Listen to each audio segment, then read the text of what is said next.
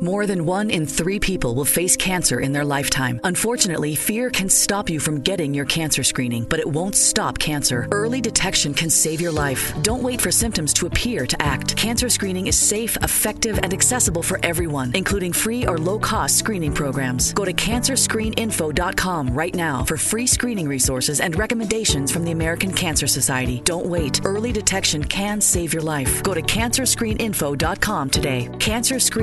Cancerscreeninfo.com. The right detail can bump your wardrobe up a notch. Kick off this year by letting Indochino upgrade your style with customized suits, shirts, chinos, bomber jackets, and more without spending a fortune. Indochino clothing is made to your exact measurements, and you can customize every detail. Give yourself a style edit that sets the tone for the rest of the year with Indochino. Get $50 off any purchase of $3.99 or more with promo code STYLE at Indochino.com. That's Indochino.com Promo code STYLE. Today on the CzabeCast, Harvey's going to the big house, but before he does, let's not forget the very people who enabled him all this time. Andy Pollin swings on in. We talk combine, career advice, and a question about Barstool Sports. All that plus Jose Altuve has already been booed and plunked, and some free advice for the Cowboys on Dak Prescott. Your bonus 45 minutes of me and friends is locked and loaded, so buckle up and let's go. Here we go.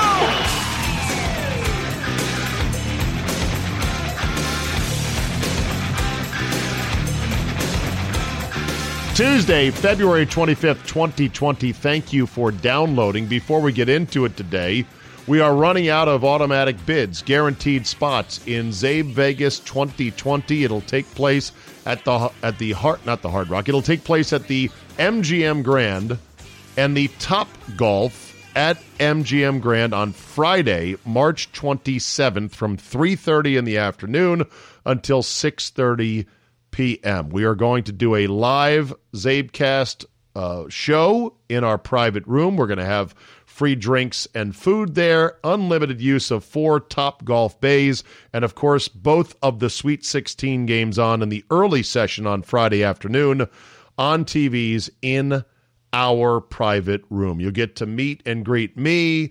Paul Charchian, Mr. X, and it's going to be a great gathering of Czabe friends Go to czabe.com slash czabevegas 2020. That's czabe.com slash czabevegas 2020 and sign up today. Last I checked, I think we had 52 of the 64 maximum number of spots available. So chop chop. We've only been up and running for about a week and a half.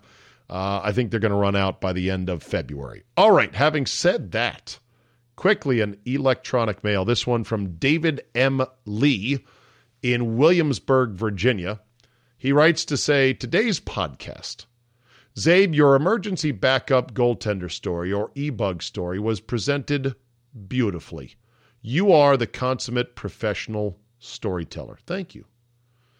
Secondly, you mentioned other Cinderella wrinkles that still exist in professional sports. Can you share the others? Well, one I said was, you know, to be the marker at the Masters on Saturday and Sunday when the field has an odd number of players. Jeff Knox, who is a younger member of Augusta, 40 something, very good player, former amateur, uh, top amateur player, uh, is that marker, and he's played a number of times. And um, one time he apparently beat Rory McIlroy in a uh, you know he was on his ball. He he beat Rory McIlroy. I think it was Rory McIlroy. Somebody. Anyway, that's a pretty cool one right there. You're not you're not actually in the game though, like these emergency backup goalies are.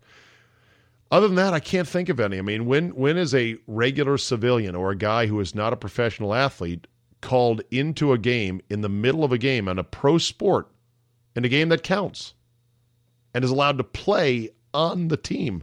With everyone else. It just doesn't happen. Furthermore, he said a couple a, while back you mentioned that you like to save paper bank statements in case of a complete bank computer failure. This would not be too helpful as you would likely have to have the burden of proving you didn't withdraw funds sometime later. Better yet would be to put some cash into CDs that are time based, say five years. If the bank melts down, the feds are repaying customers through FDIC, the burden will be in the bank or the FDIC to prove the CD was cashed out early. Remember, it's $250,000 per customer, so you and Mrs. Czabe can each have an account in your names. Well, we don't have that much money, or as you know.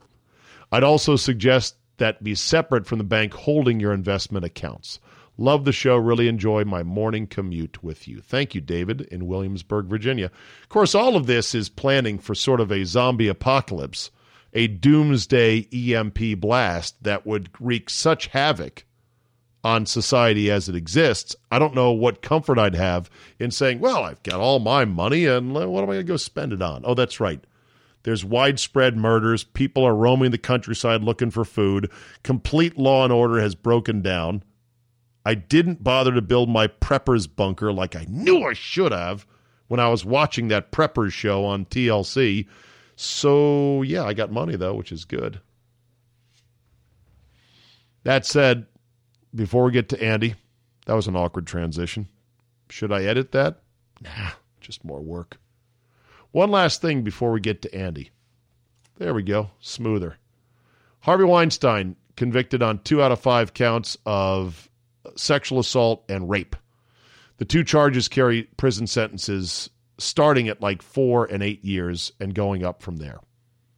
He avoided three of the more serious charges. However, this is enough to put him in jail, if not for the rest of his life, for quite a while, if he doesn't win on appeal. So here is all I'm going to play for you right now. And it's a reminder this is a tweet from one Greg Price of the Daily Caller. And he tweets Harvey Weinstein is guilty and Hollywood is still terrible. Never forget. Harvey Weinstein, Bob Weinstein, God bless them. Harvey Weinstein, who believed in us Ben and made Affleck. this movie. Harvey and Bob Weinstein. Harvey Weinstein. Thank you, Harvey Weinstein, especially Harvey. I want Renee to thank Harvey and Bob Weinstein. Thank Harvey Weinstein. Harvey Weinstein. Harvey, who first took me on 20 years ago. I would like to thank Gwyneth Harvey Paltrow. Weinstein. Harvey Weinstein, who had the guts, the courage, the commitment. Especially Harvey Weinstein, a man of dedication and vision. Uh, Harvey Weinstein. Well, listen, so Harvey and Bob Weinstein. Holly Hunter. You also break my heart with your uncensored passion. Harvey Weinstein. Harvey Weinstein. Harvey Weinstein. Harvey and Bob. And Harvey and Bob Weinstein. To you, Harvey. Harvey Weinstein. Harvey Weinstein. The Harvey Weinstein Company, okay? Thank you, Harvey Weinstein, for putting your heart behind this film and shining the light on this. We really like to share this with you. I, uh, I want to thank Robin Williams. the Mashbuka Weinstein. Muzzle tov. I mean, you know, this is how Hollywood works. It's all genuflecting and ass kicking, be- kissing because Harvey Weinstein got enough power he could greenlight projects, and that is crucial to surviving in Hollywood. And so, for years, people knew there's some crazy shit going on. This guy is a complete slime bag. He might be assaulting young actresses in hotel rooms. I've heard stories. I've heard whispers. What are we going to do about it? Nothing. Got to get that bag. Going to get that money. Going to get my movie greenlit because this is how Hollywood works. And listen, I'm not judging them, but here's what I don't want to hear. I don't want to hear Hollywood lecturing the rest of us in America about morals or values or anything else. All right, let's see what Andy Pollin's up to on this glorious Monday Hello. evening. Hello. Are you ready for the dumbest thing in sports, the NFL Combine? The Underwear Olympics. A- And am, am I wrong in saying it is the dumbest thing in sports or no? Uh, I don't know. I, just, I think we can get to a long list of uh, dumbest, but yes, watching people in their underwear and finding guys who do things like lifting 250 pounds a lot of times and running 40 times uh, a millionth of a second faster is uh, is a great way to spend your time. Yeah, Let- Sean McVay is is only going for one day. You know. Good, because he, I bet you the only reason he's going is this. If he doesn't, some people will kill him and the Rams as not doing their quote due diligence. Yeah. Yeah. When in reality, all the combine can do is fool you into thinking something that is not the case. I.e., I remember when Johnny Manziel was praised for working out in his helmet And I said, You've got to be fucking kidding me. I remember when they said, Man, he was really impressive in his interviews. He looked in the eye of Shad Khan, the owner of the Jaguars, and shook his hand and knew all the GM's names. And I'm like, Who fucking cares? He's a douchebag. yeah, yeah. Remember Mike that? Mamula is, Mike- is the right. uh, is- Workout yeah, warrior.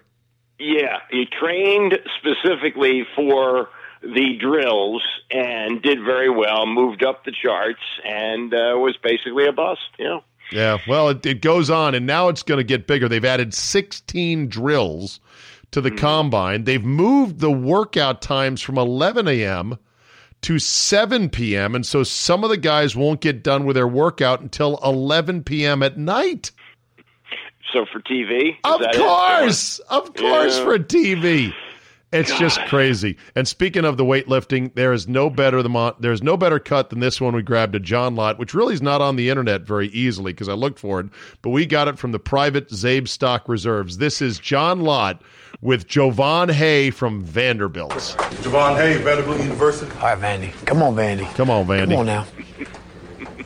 One, nice. Two. Attaboy. Attaboy. Here we go. Here we go. There you go. There you go. Come on now. Rock and roll, baby. Here we go. Booyah. Up. Attaboy. Up. Nice. Nice. Come on now. One by one. All day long, meathead. Let's go. Up.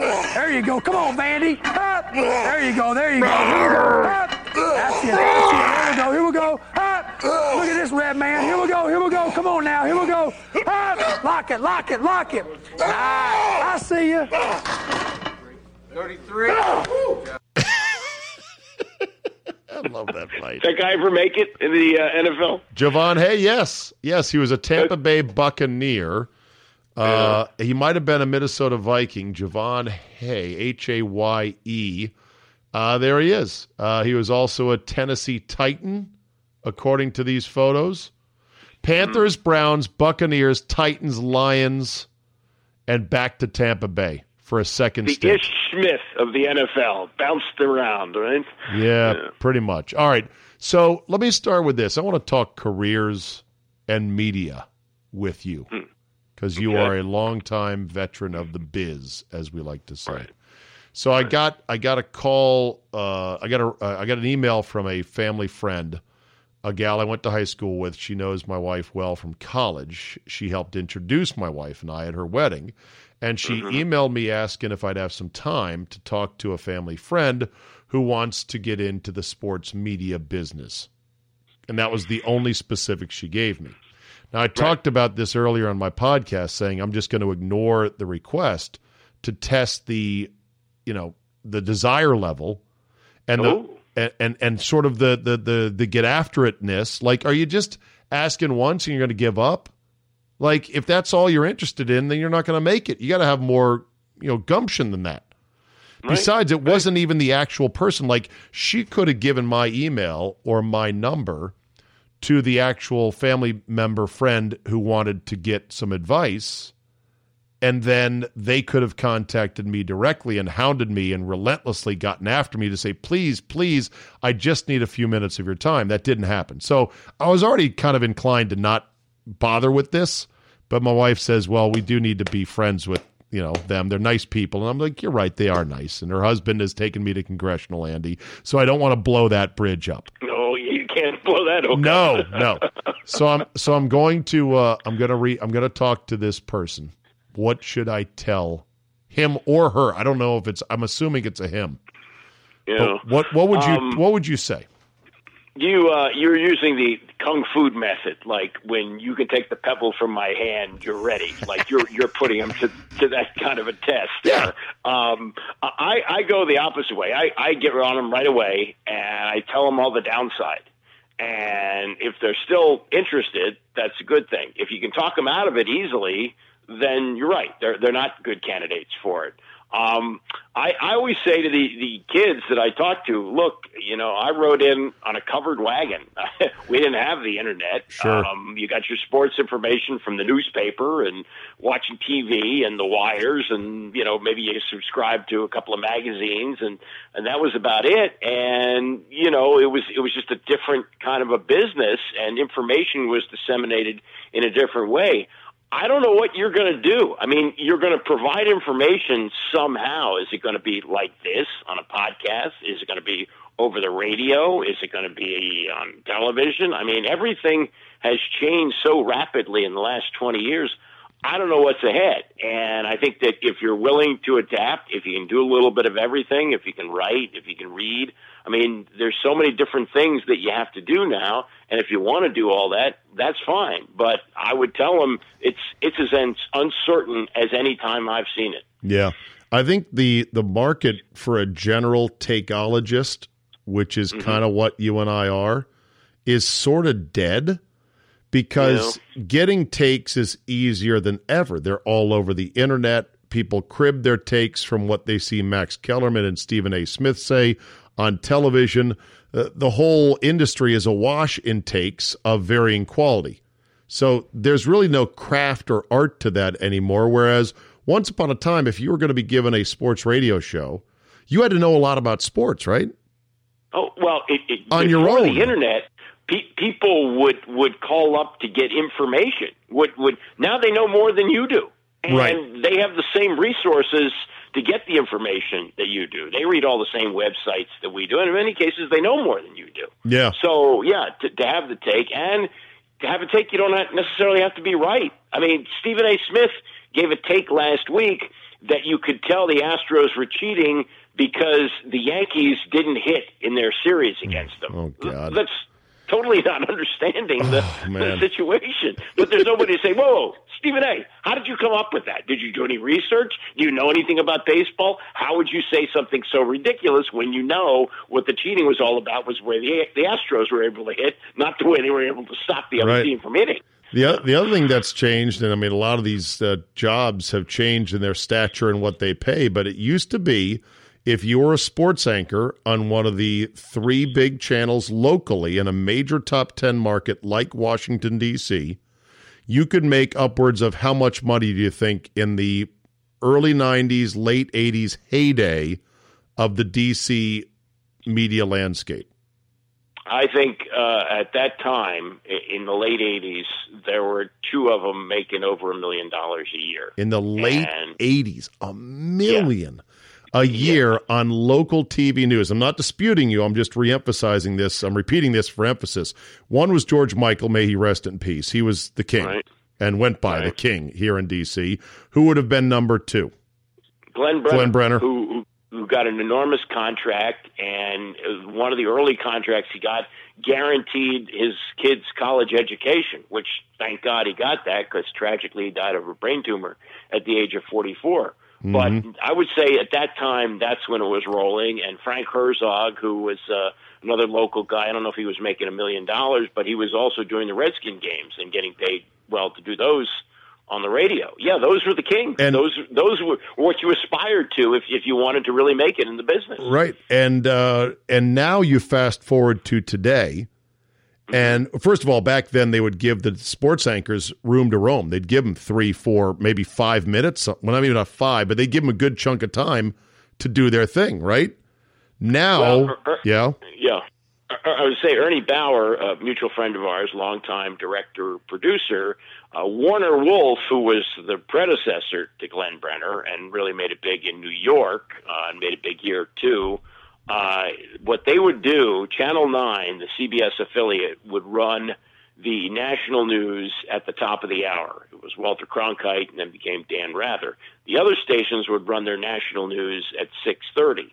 So to make sure that they kept the, the audience, they would run Warner at like 6:25 and give him like room to run. Like he could he could go to you know, wow. sweep they sweep the half hour. Six he could go eight nine minutes if he wanted to. Right. And and that's how that's how popular he was. That they were able to keep people from switching to national news on other stations when you know getting national news on TV was a pretty big deal. Fast forward to now, and I don't know who the sports anchors are in town here at NBC, yeah. ABC, or CBS or Fox for that matter. And we used to have a friend, Dave Feldman, who was the big yep. cheese at Fox, and he left for a cable gig in San Francisco. That ran for a while. He's now out of the cable gig because they're also downsizing those positions as well. Yeah, he's doing play-by-play for ESPN. But I, I'm guessing, I don't know this, but I would be surprised if anybody who still does it, and Channel Five doesn't even have anybody, is making a hundred thousand dollars a year. I, I, wow. I don't. I, they're all. I don't think any of them are, are making six figures. And so that's an example of if we're going to give advice to young people, like, oh, you want to get into sports media, how do we know what we're shooting at 20 years from now? And and how do you know? Like the only thing I would urge people, well, you, you say you tell them all the negatives first and foremost. Mm-hmm. I would say, why? Why do you want a career in sports media? Well, because I love sports. And I say, well, I love pizza, but I don't want to open a pizzeria. yeah. You know, yeah, you can. I always I tell sports fans all the time, you can make money with a job as long as you don't hate it and you're pretty good at it, and you can still be a complete fanatic sports fan on your own time. It can be yeah, your recreation. Yeah. When you're in the sausage factory, at some point you get kind of sick of sports, right? Yeah, you do. You get sick of sports, but actually, the the process of, of making the sausage uh, has been enjoyable. No, no, the years, there's no the time, question. But, there's no question. But yeah. you and I have been a bit lucky, as well as being hardworking and talented, which I would both say we have been hardworking and talented. But a lot of luck so. goes into it. The right time, yeah. the right place. You know. Right. Well, and and there are you know huge jobs, but they're now all at ESPN. Like you know, there's a couple of guys who are making enormous salaries, but nobody's really doing, you know, basic news anchoring. Uh, yeah. that's that's pretty much like you you have to have something extra. Like Scott Van Pelt, I think he's the most talented person at right. ESPN, and, and technically that's a that's a sports newscast, but it's got his personality, and, yeah. and you just can't manufacture that. That's that's something that he developed over a long period of time. He's got a really good thing, and they found a great marriage between his personality and sports highlights. And he was smart enough. He was smart enough when he had a chance to realize I shouldn't leave here because that's essentially making myself irrelevant. ESPN still right. is a huge platform, the biggest stage in the business. And he agreed to stay. He's getting paid a lot of money now, but he works his ass off and works odd hours that are not compatible with family life. Late yeah. at night, weekends. I see him all the time on the weekends. I was like, Jesus, what the hell are you doing here? Working is the answer. That's when sports happens on the weekends. His bosses want him on, and Van Pelt says, I'll take the hours. Right. And I think he knows the connection that he makes with sports fans. Yes. He knows they want him on after the big games, like, you know, the big right. college football games and things like that. Yeah, he's he's really got, and he's still a guy who who likes. I mean, he shows up at these Maryland games and sits by the court and you know and and gets gets into it. He he still bets a lot. I mean, he's he's a regular guy, even though he's very very successful and makes a lot of money. Yeah, sports media is tricky. Uh, every industry evolves, so nothing is guaranteed, but when you get to a certain point in the pyramid, yeah, you're doing great. It's a lot of fun. You're making really good money, but it's not very portable yeah. and there are very limited options. You know, yeah. You and. I can't just pick up and say, "Well, this gig ended. I'm going to go to Chicago now and do the same thing I did there," because we lack all of that institutional, local sports knowledge that the fans want in their hosts.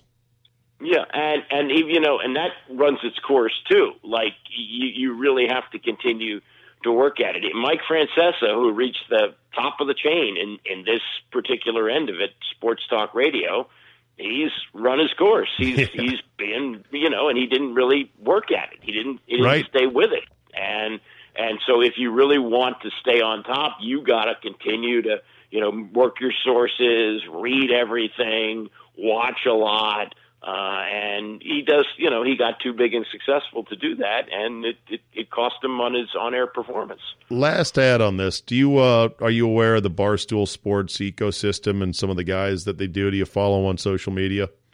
You know, I, I, I am addicted to the Portnoy pizza reviews. I got tur- One bite, everyone knows the rules, and then he takes Yeah, multiple yeah, I- bites, which is funny. I got turned on to it. My, my son is is the target audience. Oh yeah, 28 years old and a huge sports. fan. Jeremy's So a total he- stoolie, I'm sure. he loves loves Barstool and uh, and he listens to their podcasts and he was telling me about it, and we compare notes on the pizza review. That's one thing we got in common now. Well, And because I you think- lived in New York, where they are now, and you've probably had pie slices from some of those joints. Not only that, but it's it's the way he's able to do it. I mean, Yeah. he, he he has like a you know it can be any length. It can be three minutes. It can be nine minutes. Sometimes he has a guest with He, him. he just literally he just- steps right out of the pizzeria, box Yeah, in hand, fresh hot pie, sometimes oozing with cheese. That's Right. making me delicious, making me hungry for a pizza right now. And uh, and then review takes one bite and says one bite. Everybody knows the rules, and then takes more bites and then gives it a quick review and eh, okay and a rating. And it's just sort of very conversational and informal. Yeah, and he's got some good snark to it. Uh, somebody will walk by, he reacts well. You know, Well, people like- know him now. People spot him all the time. He's become Yeah, that they big. do. Yeah. But it, it, it, here's an old reference. It's like when Bob Hope would walk onto the night Tonight Show set, and Johnny knew just how to react.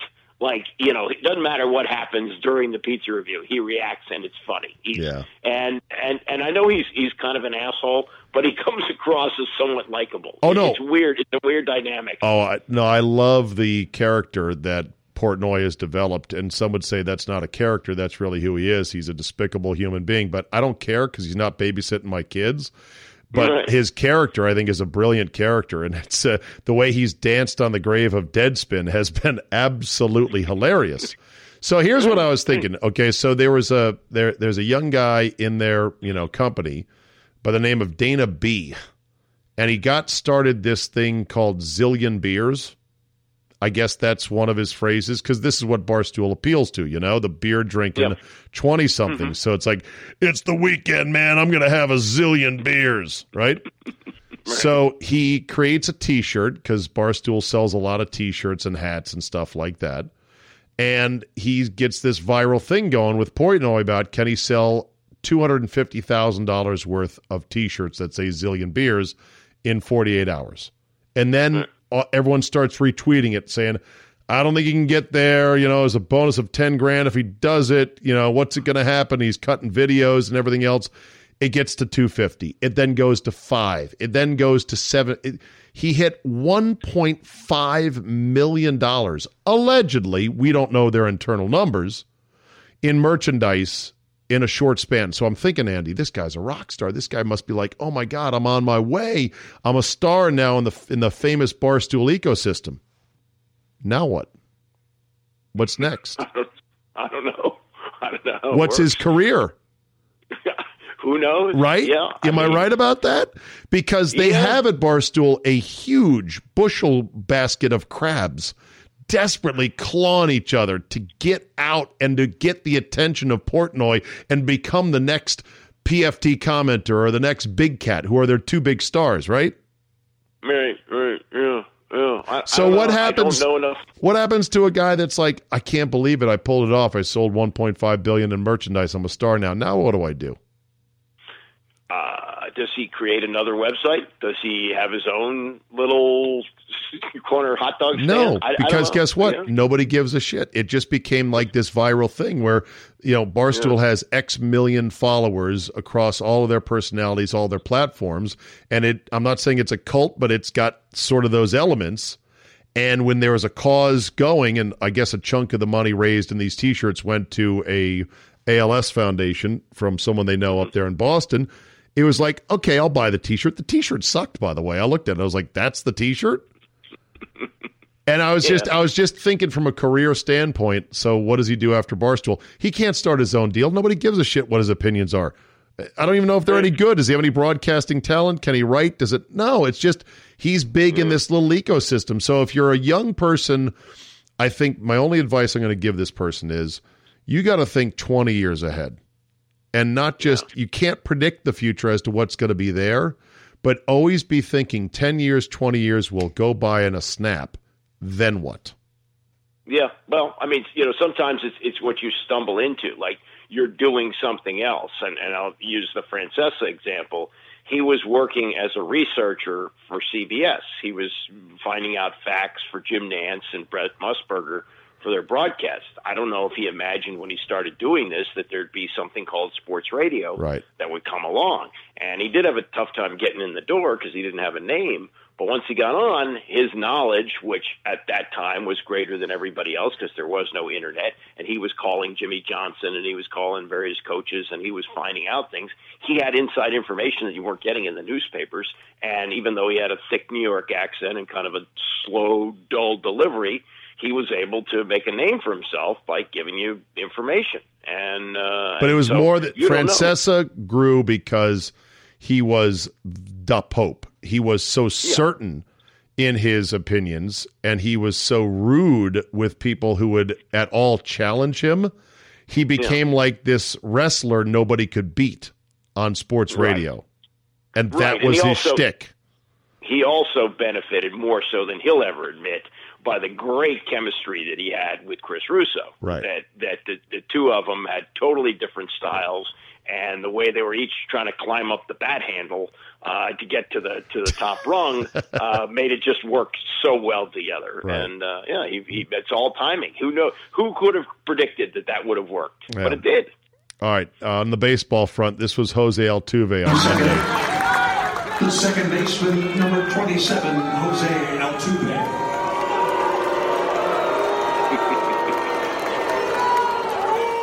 This was at a Tigers spring training game, so you can predict how the season's going to go. He also apparently got hit by pitch today, plunked. Yeah, I heard that. I've not Was, uh, seen it. And then you combine that with someone for the Astros confiscating a few innocent signs by Nats fans. Yeah. How long? How is this going to go all year? Ballparks can't possibly confiscate signs all year long, can they? Don't don't you think this is going to run its course? I No. mean, we're still in February here. Don't, Yeah. you think this is still going to be going year. on in, in July? Oh yeah. Uh, oh yeah. Uh, that because when the Astros visit a team for the first time in July, there'll be people there that have the signs that want to do this. Yeah. Do, are, are you offended that they took signs away that were not vulgar and not obstructive? Yeah. I, I, again, th- this whole thing has been a, a victim of poor planning. Like somebody should have said, "Yeah, we'll take signs away, but they got to cross the line." By taking the signs away that are basically innocuous, they're adding to the story. They're keeping it going, and so yeah, I think that was that was over the top what they did. Uh, that was the game against the Nats, right on Saturday. Yeah. they took those signs away. Yeah. So you know, I, I didn't think that was right. All right. Uh, what about the uh, Kobe Bryant Memorial on Monday? saw it. I thought sh- I, I was blown away by Vanessa. Her her speech was spectacular. Here's a quick Uh, snippet. Let me play it for people, Andy, and then they can listen. He had to bring them home to heaven together. Babe, you take care of our Gigi. And I got Nani, Bibi, and Coco. We're still the best team. We love and miss you, Boo Boo and Gigi. May you both rest in peace and have fun in heaven until we meet again one day. We love you both and miss you forever and always. Mommy. Mm.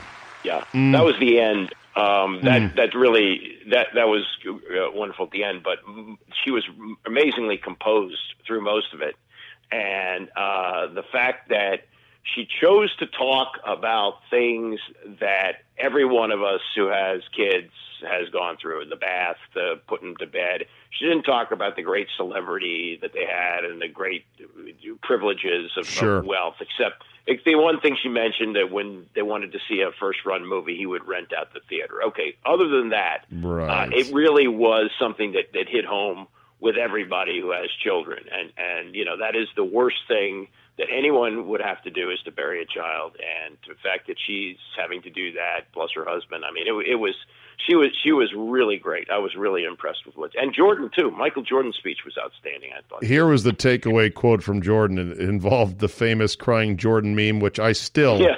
I still love crying Jordan memes. The more creative, the better. Now he's got me. I'll have to look at another crime meme for the next.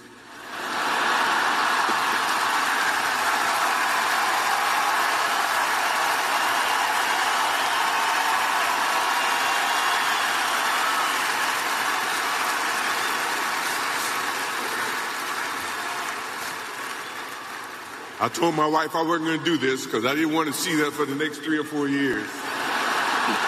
God damn, he is funny. I look at him with such awe and reverence. To me, he is always the legend, the GOAT.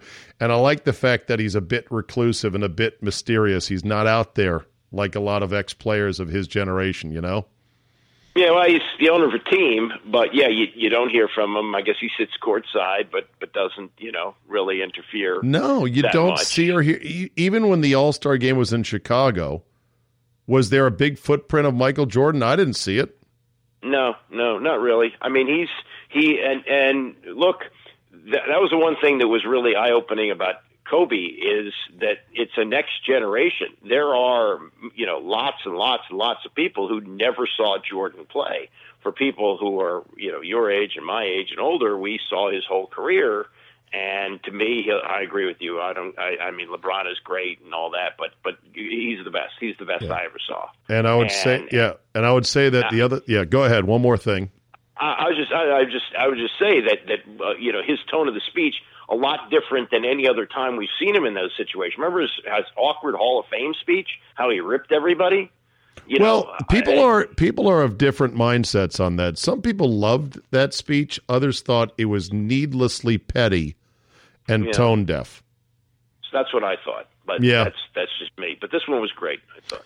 All right. Uh, then there was the companion story today, which I am pretty sure they made sure came out today when all the good press was on the wonderful ceremony. It was a, oh, by the way, we're suing the helicopter company.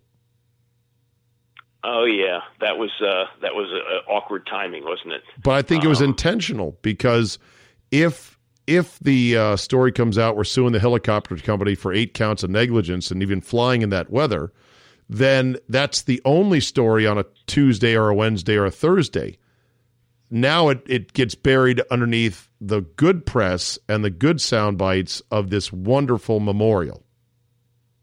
But it's Yeah, I it's interesting. It's interesting that this lawsuit has been filed before the official NTSB report on what happened went public, right? Mm.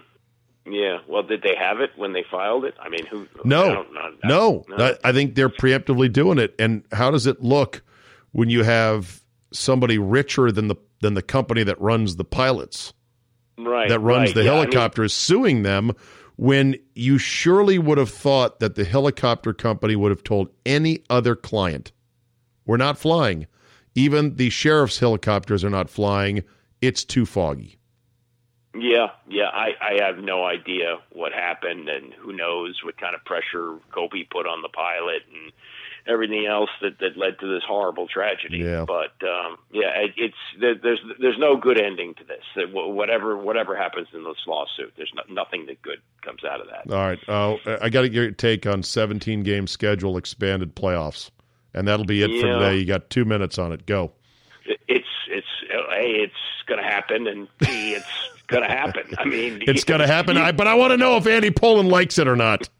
No, well, uh, no, I, I don't like change. I don't. I think 17 games is ridiculous. Also, I love football, but am I going to invest in six games in the first weekend? Yeah, maybe I will, but I won't watch You know, every single play like I watch the others. And you know, it, it, it's it's humorous to me to hear people like J.J. Watts. Oh, this is not going to happen. This is not for you, J.J. The the hundred thousand dollar raise for the minimum guys. That's what's meaningful here.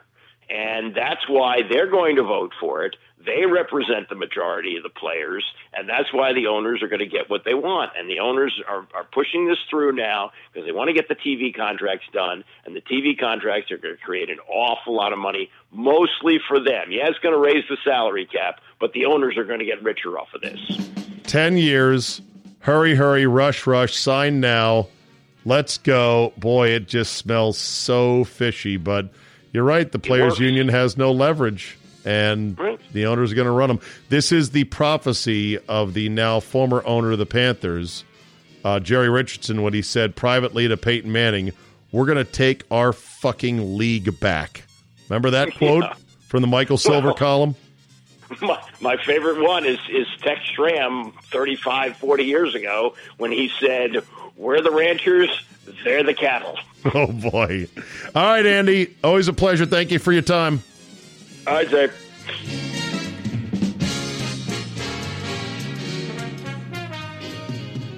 All right, just a quick thought to end here today. Stephen Jones apparently has had low to non existent activity on negotiating a new Dak Prescott contract since September. So reports Jane Slater of the NFL Network. He said the negotiations were where they were when they last talked, and there's nothing acrimonious, that Dak is still their guy, but they don't have any progress to report on. Said Stephen, Stephen, our goal is to get it done with Dak. He wants to be here. We want him to be here long term. Uh, Stephen Jones also said he was surprised the deal didn't get done at the beginning of the season because we all thought it was close. Prices of quarterbacks in my lifetime have never gone down for the top guys in the league. Dak Prescott is one of those top guys. I don't care what you say about where you think he ranks. He is a top guy in that group of marketable, bankable star quarterbacks. You can win with him. You can win it all with him, with the right team around him. Is he perfect? Is he the best? No, he's not but he plays every game and he plays every week, and he is a marketer's dream. He's handled being quarterback Dallas Cowboys flawlessly, which is a big position to fill. He won't get cheaper. The position won't go on sale anytime soon. And this franchise tag, which the Cowboys are hoping will backstop their hardball negotiations, or if they're not hardball, at least they hope the uh, franchise tag will backstop a runaway figure of thirty to forty million dollars for Dak. Think again. You're going to lose this game, Cowboys. If you want him and you want him long term, now is the second best time to have signed him to a long term deal. The best time to sign him to a long term deal would have been a year ago. And that's gone now. So just mark my words the Cowboys are walking down the same dead end street with Dak as the Skins did with Kirk Cousins. And they're going to end up with an unsatisfactory outcome, either money wise or letting him go at some point. All right, that is it for today. Thank you so much for listening. Don't forget to download and put that CzabeCast app on your phone. It's absolutely free. It's a great place to stockpile your episodes of this program. Plus, you can get the Friday paid version of this podcast so you can get five full days of me every week and you will not miss the Friday show as well. It's not free, but it is cheap. It's about a dollar uh, a month. A do- no, it's what did I say? It was like ten cents a day or something like that. It's crazy. Five bucks a month. It helps support this effort and uh, keep me going and energized, and I really appreciate it from everybody who has been a subscriber from day one and the new subscribers coming on all the time. Tell a couple friends, rate and review, tickle the algorithm, and we are good to go on that front. Have yourself a great Tuesday, and I will see you next time.